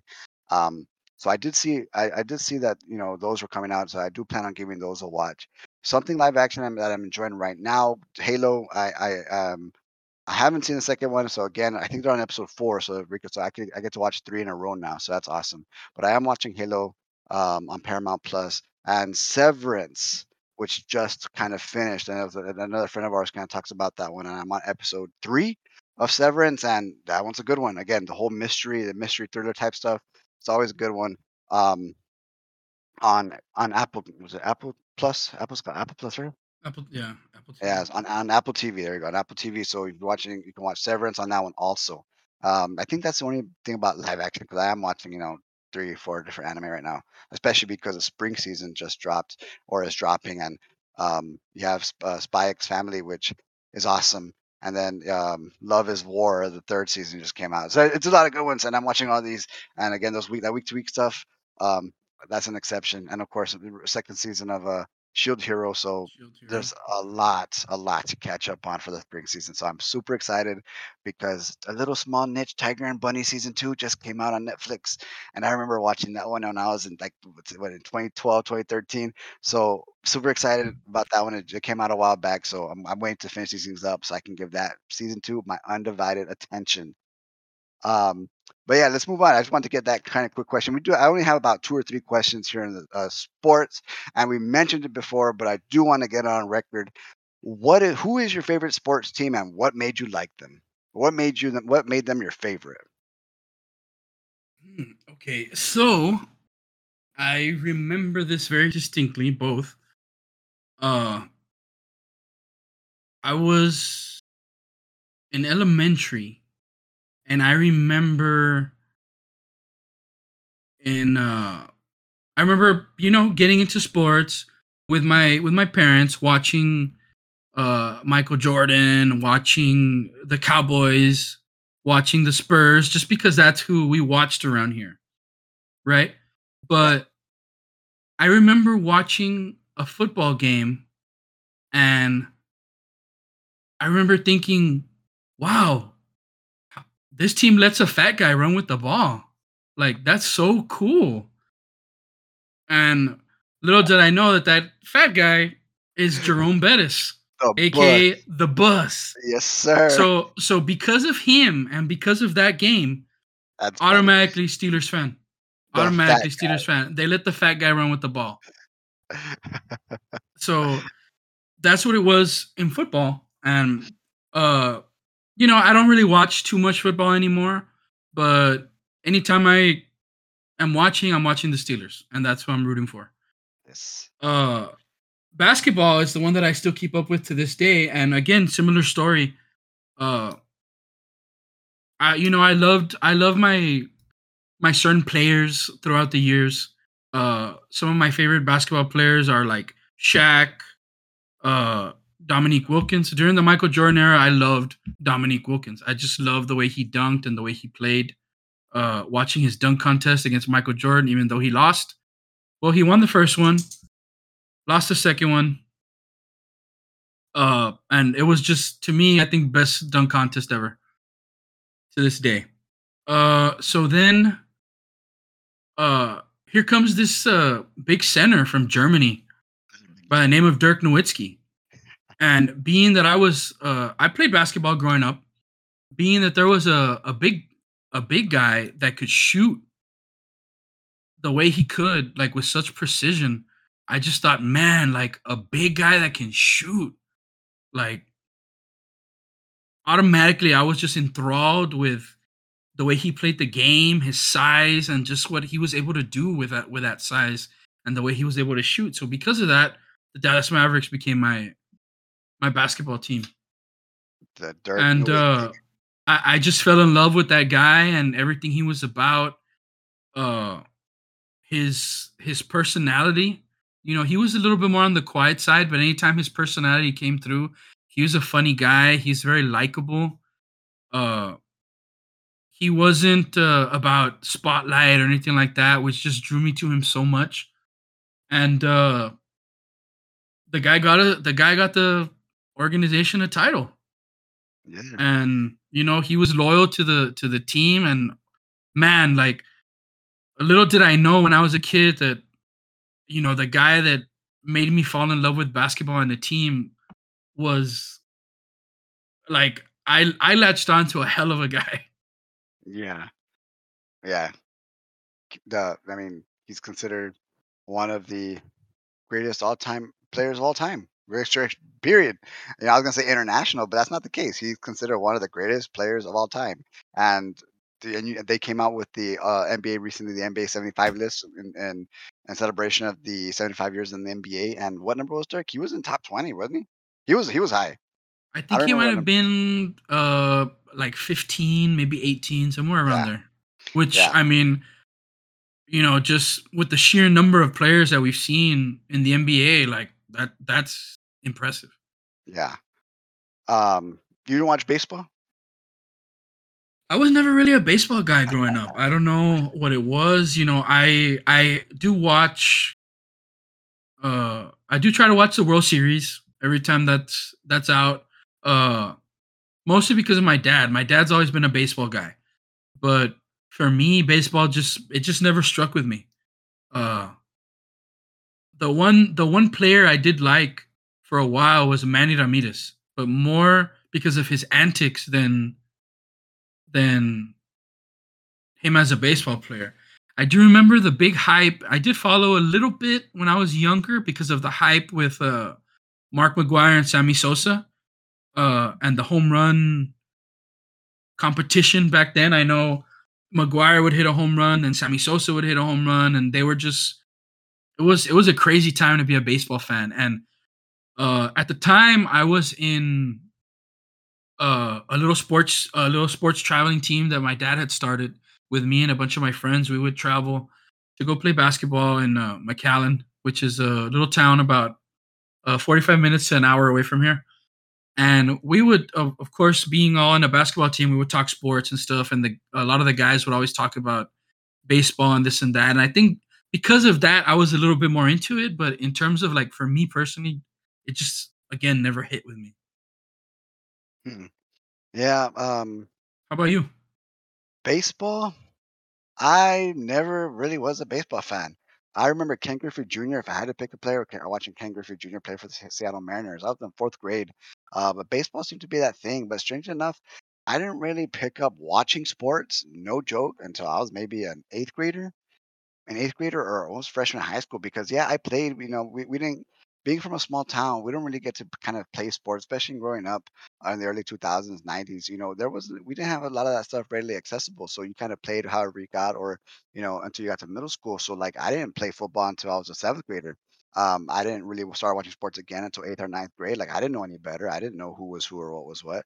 My, you know, favorite player, my favorite basketball player ended ended up becoming a guy who um because one of my one of my good friends, uh, Ricky, is a huge Lakers fan. He's been Lakers fan since he's different. He's been a Lakers fan since he was little.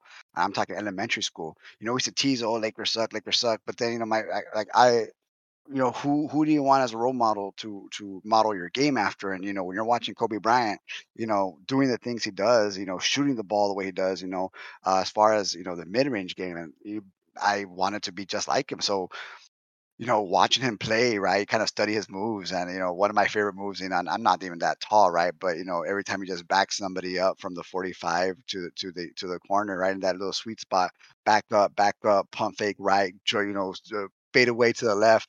And he's, he's going back. He's going to nail that shot every time.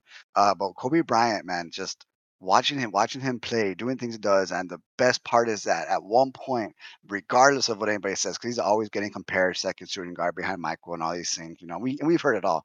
But the fact that you're even in that company says a lot. The fact that you were the best player in the world at one point in your life like you cannot that's that to me that's the one of the highest you know achievements that you can do as a basketball player you know regardless of all time and all player known eh, you know in the world you were at one point in your life you were considered the greatest basketball player in the entire world hands down. He was loved in china he had millions of fans but kobe bryant just watching him play his tenacity his mamba mentality he used to call it you know he wanted to be i wanted to be just like him like just watching it and every time you know when he won in two, two, 29 um 2009 2010 it was just awesome.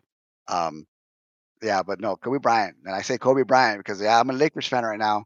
Um but you know, just the spirit of Kobe, man. That that's what I can say. And I have I have all kinds of eh, you know cards, figurines of just Kobe Bryant because you know I really did admire and adore that that guy for what he did for everything. You know, and just watching him, and I, I'll never forget when I first saw him play because San Antonio would be the closest play, uh, closest place to watch him.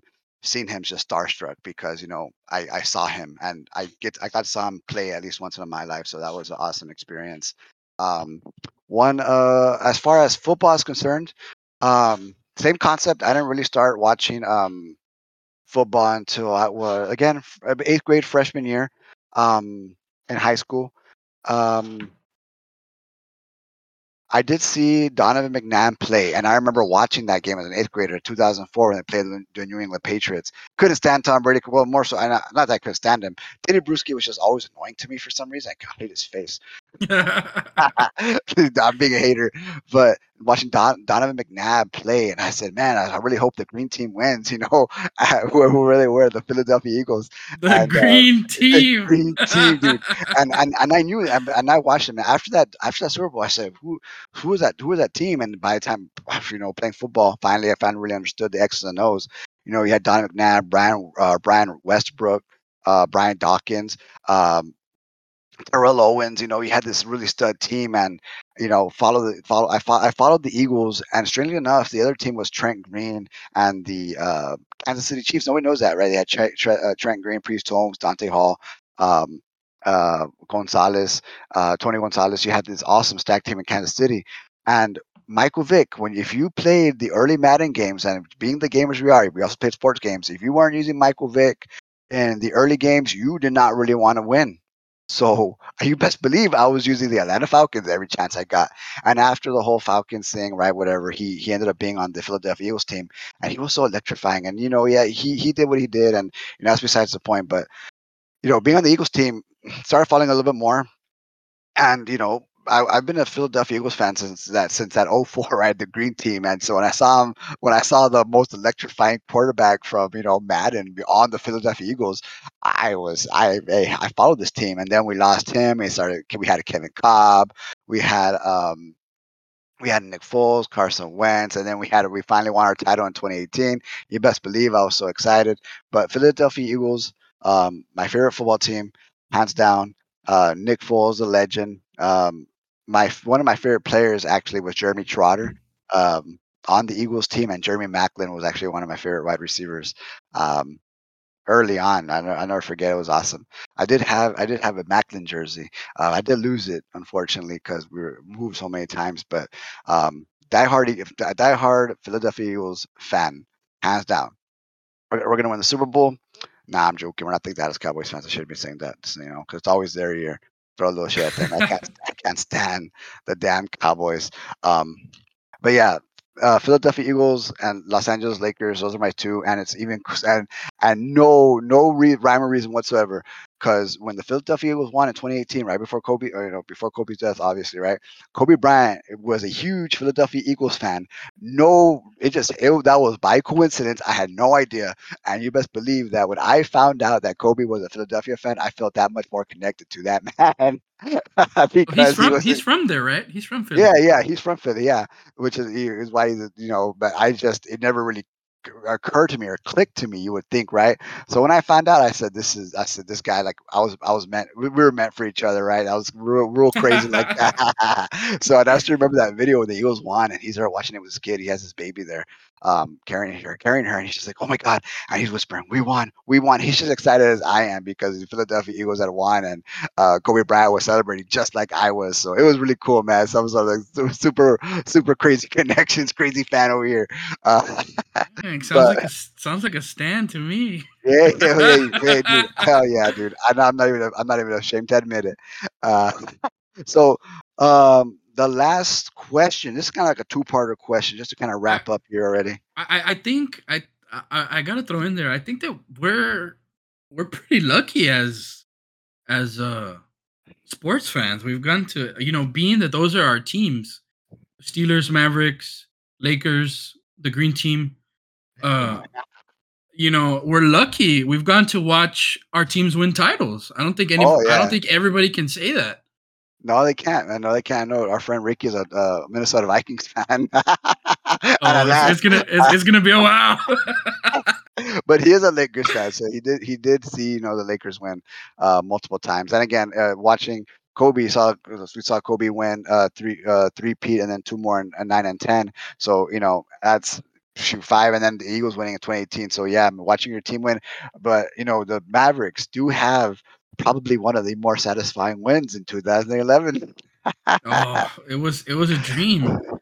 And then just going down the names of who we had to beat along the way, you know, the Thunder with uh, Kevin Durant, Harden, Westbrook.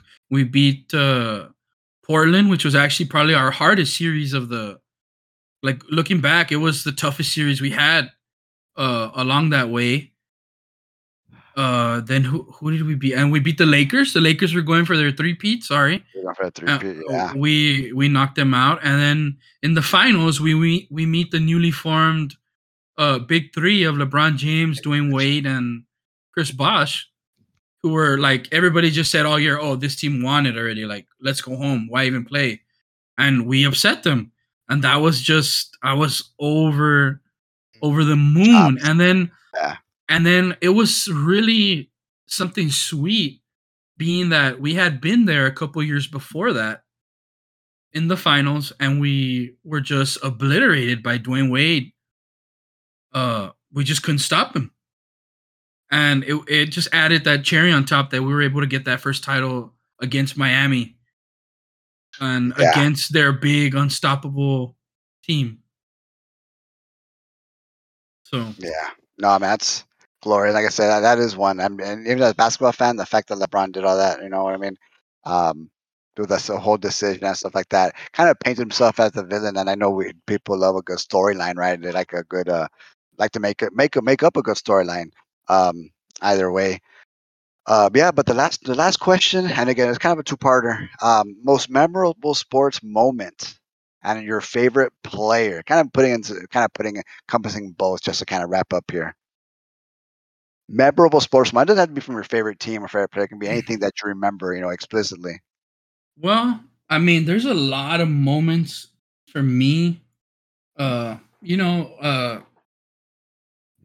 watching, being a part of, but I think for for a moment that I will always remember, and I think it's very special to me because of the people I shared it with. Uh, we had this when I played sports. I played uh, basketball in high school. Uh, well, you know that because we played together. Yeah. Uh, but we played uh, we played basketball in high school, and there was this one game in particular that I'll never forget. Not because it was one of my better games or whatever, but I re- I'll never forget it because every single person on our team scored. Everybody contributed in some kind of way. Even the guys that were at the end of the bench that that busted their ass every day in practice with us, worked just as hard as the rest of us every day. Everybody got on the got time on the court and scored.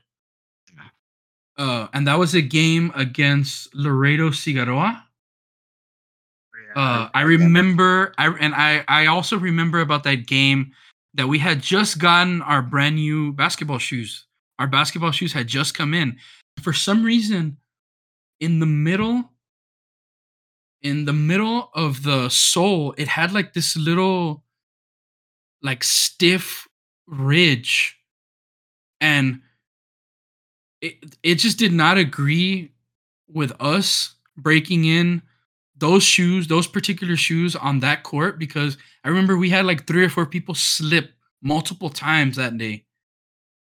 But we just had such a good game and we were so in sync as a team that everybody got out there and everybody scored. That that to me was the best experience. And I've I've had better personal performances. I had better uh you know other other memories where other people had really big games that I never forget being there in the game watching or from the sideline watching Uh-huh. or even watching on TV like some of my favorite teams you know we I mentioned like we've gone to see our teams win championships uh, NBA championships Super Bowl I even got to watch my my college team win a championship but being a part of it and just sharing that I think was very special that's awesome. That's awesome. My, mine would, was more of a story. And again, you can always again your favorite sports mall. Obviously, you're gonna say we're gonna say um, Philadelphia Eagles winning 2018. You know, Lakers winning every time they won. In your case, Mavericks winning and the Steelers whenever they've won. And I- and I, I and I asked favorite players, and obviously we kind of we said our favorite players, right? Uh, Kobe Bryant. Uh, Michael Michael Vick would be one of them, in my case, as far as Philly, uh, Donovan McNabb, all those. Um, in your case, uh, Dirk Nowitzki. Right now, Luka Doncic, right? The the next Dirk. That was that's you want to talk about fake. If, if, if I had to, if I had to say mine, I my list is a little is a little like out there. It would be probably Shaq. Uh, in basketball, Shaq, uh, Amar'e Stoudemire, Dirk, Luka, uh, and a guy by the name of Antonio McDyess would probably be the kind of odd man out there. For some reason, I just loved watching that guy play. Another guy was uh, uh Boris Diaw, and then Chris Diaw. Boris Diaw was another fun one I love to watch play. And uh, today, obviously, Luka Doncic is the big one. Uh, not just because he's special, but also because he happens to be on my favorite team. Uh, and just uh, I think lately, uh, two two like little unknown guys by the name of Joel Embiid and uh Nikola Jokic. I hope you're Nikola, say. uh, yeah, and Nikola. Jokic. Uh, you know, just uh, being that I've always been a being that like when I was uh in sports, I was a center. Uh, I've always had a sweet spot for centers, so them and what they're able to bring to the game, uh, Embiid and just uh hard mouth, uh, tough, the toughness he brings, uh the versatility he brings, and then to a bigger extent, the versatility that Jokic brings to the court, and just how unique of a player he is, how he can impact the the game in so many different ways. Um, he's like he's like a guy. Literally, he's like a guy out of an anime we've seen. Uh, Kuroko basketball. Hey, basketball. Kuroko's basketball man. I love that one. It's a good one. It's a good one. So in terms of in terms of uh basketball, that would have to be it. In uh in football, I was a big fan, like I say, of Jerome Bettis. Uh and then I remember we had a quarterback early on by the name of Cordell Stewart. Um, I was a big fan of his just because he was our quarterback. And then we got a little known guy. We ended up drafting a little known guy by the name of Ben Roethlisberger. Yeah. Who brought us two championships. And uh, that's it. Really, football. I like guys here and there, but that I would say favorite, favorite. I mean, that makes sense. Um, there's just there's just too many uh, to to list, especially once you've kind of cemented your all-time favorite. It's really hard to come up to kind of find this other favorite that's kind of again always when you're kind of trying to fill that void, right? Um, as far as favorite basketball player, before I get before I kind of wrap up with that story, to kind of wind down. Um, again, obviously Kobe Bryant being all-time favorite uh, for basketball. Uh, more in the modern basketball end, again, Luka, when he, he just so happened to get drafted by Mavs, was following Luka quite a bit. Uh, Nikola, but one of my favorite players, and I kind of and I kind of say this, and I kind of say a lot just because you know I've always been a sucker for those guys, and especially right now because you don't see a lot of that mid-range game in today's basketball. Fast break threes and layups. If you're either shooting a three or going for a layup dunk, you never really see that mid-range game.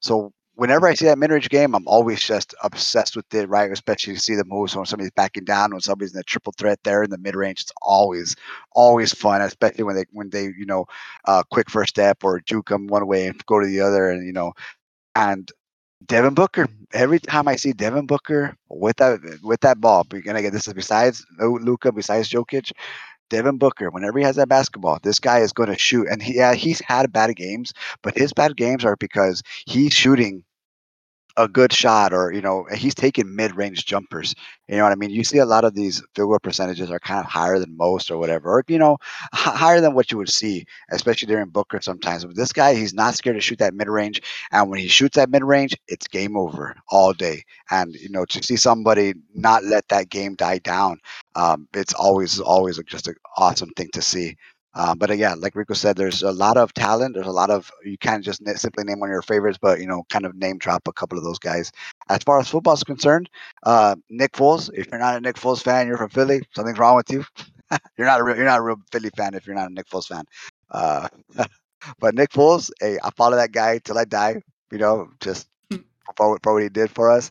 Um, and right now, uh, you know, you have DeVonta Smith, and he's a hell of a receiver. I, you know, I'm I'm still kind of here nor there on a quarterback, but we'll see how the season goes. I know we have a couple of draft picks. We had two. We just got rid of one for uh, some future compensation. And Howie, man, just a wizard when it comes to picks and compensation and, and money. But actual draft day, well, yeah, we'll see this year.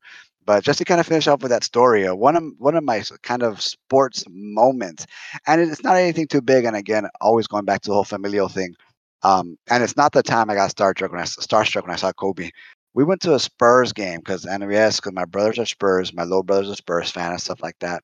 And we saw uh, at the time it was Tim Duncan, uh, Tony Parker, and Manu Ginobili, Bruce Bowen, and who was their fifth guy? I forgot who their fifth guy was. Um, Robert Horry. It was Robert Horry. And the reason I remember was Robert Horry because I remember saying Horry, Horry, and he, you know, he was he was the Lakers won championships uh, Ori, Horry, and we're sitting right there, almost there towards the bottom, but kind of a little. Uh, it was in that corner spot on the right side of the court, um, in that corner area. And he turned around and saw me, and I freaked out. So I just waved at him. He waved back at me. So that was really cool. Uh, the way Robert Horry uh, waved at me. Yeah, no, yeah. It was against the Memphis Grizzlies. Tony Parker, I think, dropped 28 or 29 that game. And um, and strangely enough, the sports moment is not even part of the game, right? It's, it's a sports moment because you know they're sports players we end up at PF Chang's, right? Me and my little brother, right? And we're kind of there, and you know, let's go outside, right? You know, and people and Mon- and it just so happened that Manu Ginobili, Tim Duncan, Bruce Bowen, and Tony Parker uh, were at PF Chang's that we ate at, right? They that's where they ate after the game, and um, we're walking out, right? We walk outside, me and Dan, and Daniel's a huge Spurs fan, right? And at this time, uh, this was before, this was uh, actually, it was a little bit before Kobe, right?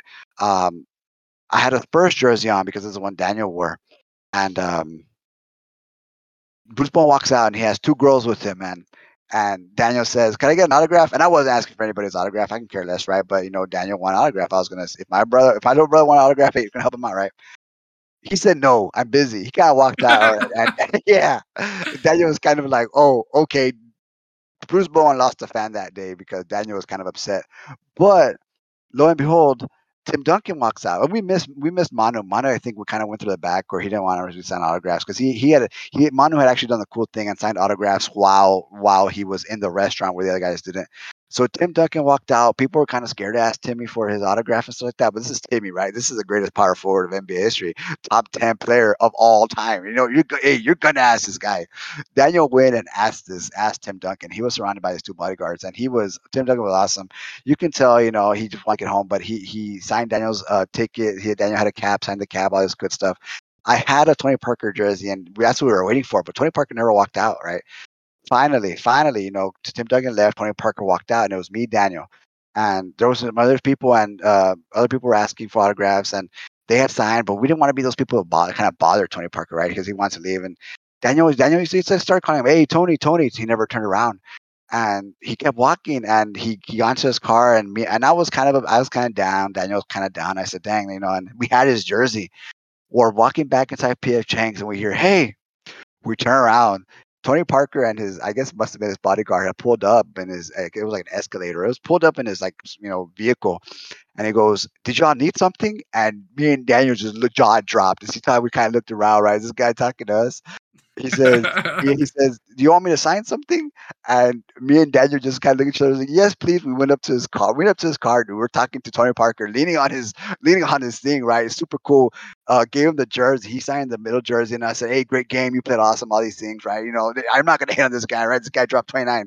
And keep in mind that Tony Parker, super underrated point guard. This guy has won what four or five rings. Um, he's a finals MVP. Like he doesn't get the credit deserved. So Tony Parker's kind of talking to us, right? And we're chit chatting with this guy because he pulled up and felt bad for these two kids who wanted an autograph. He he I was not a Spurs fan. I'm still not a Spurs fan, but Tony Parker gained a fan that day because nobody ever has to go out and do some of the cool stuff. He pulled up in his in his vehicle, you know, asked if we wanted if he wanted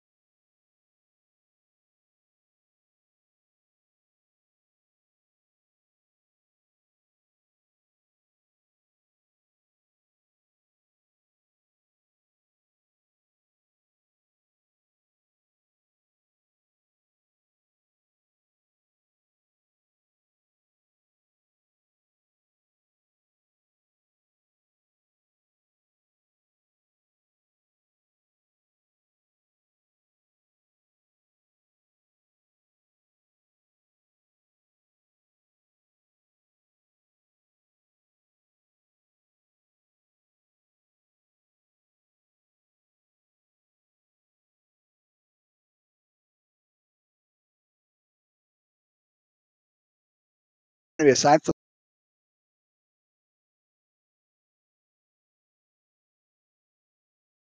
walked up they don't really know how much power a lot of these players have, right? In, turn that in that in that regard, you know, a, a, wave or a smile. Hey, Ori, Ori, he smiles at me, dude. He didn't have to do nothing, dude. He, he smiled at me. Now to remember that, dude. It was super cool. Oh shit, you know Robert I mean? Ori waved. yeah, yeah, those lasting impressions, man. So that's why it's always cool whenever an athlete kind of does something like that for a fan because it, it does go a long way, and they'll never forget it. Something you know as awesome as that.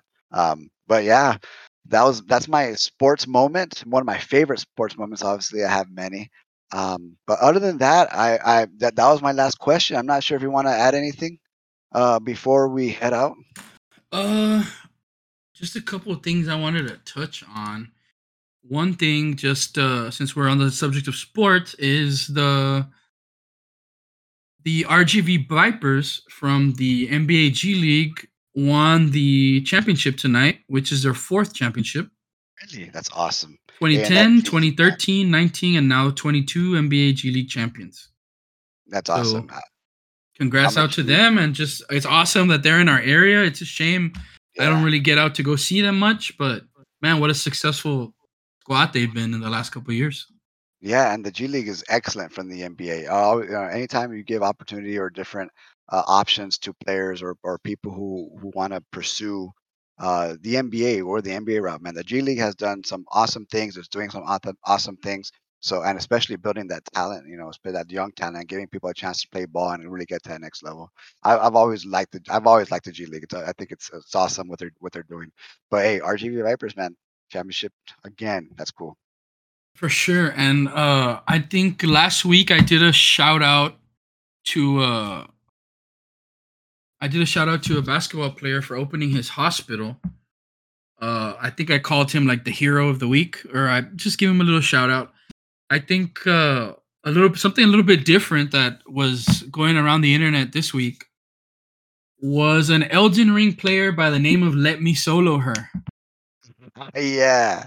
Uh, so, uh, backstory: Elden Ring is a is a FromSoft game. Uh, if you've ever heard of Dark Souls, you know I know we've talked about Elden Ring a little bit here and there already, but if you ever heard of Dark Souls, uh, Demon Souls, Sekiro, uh, now Elden Ring is kind of the successor in that series.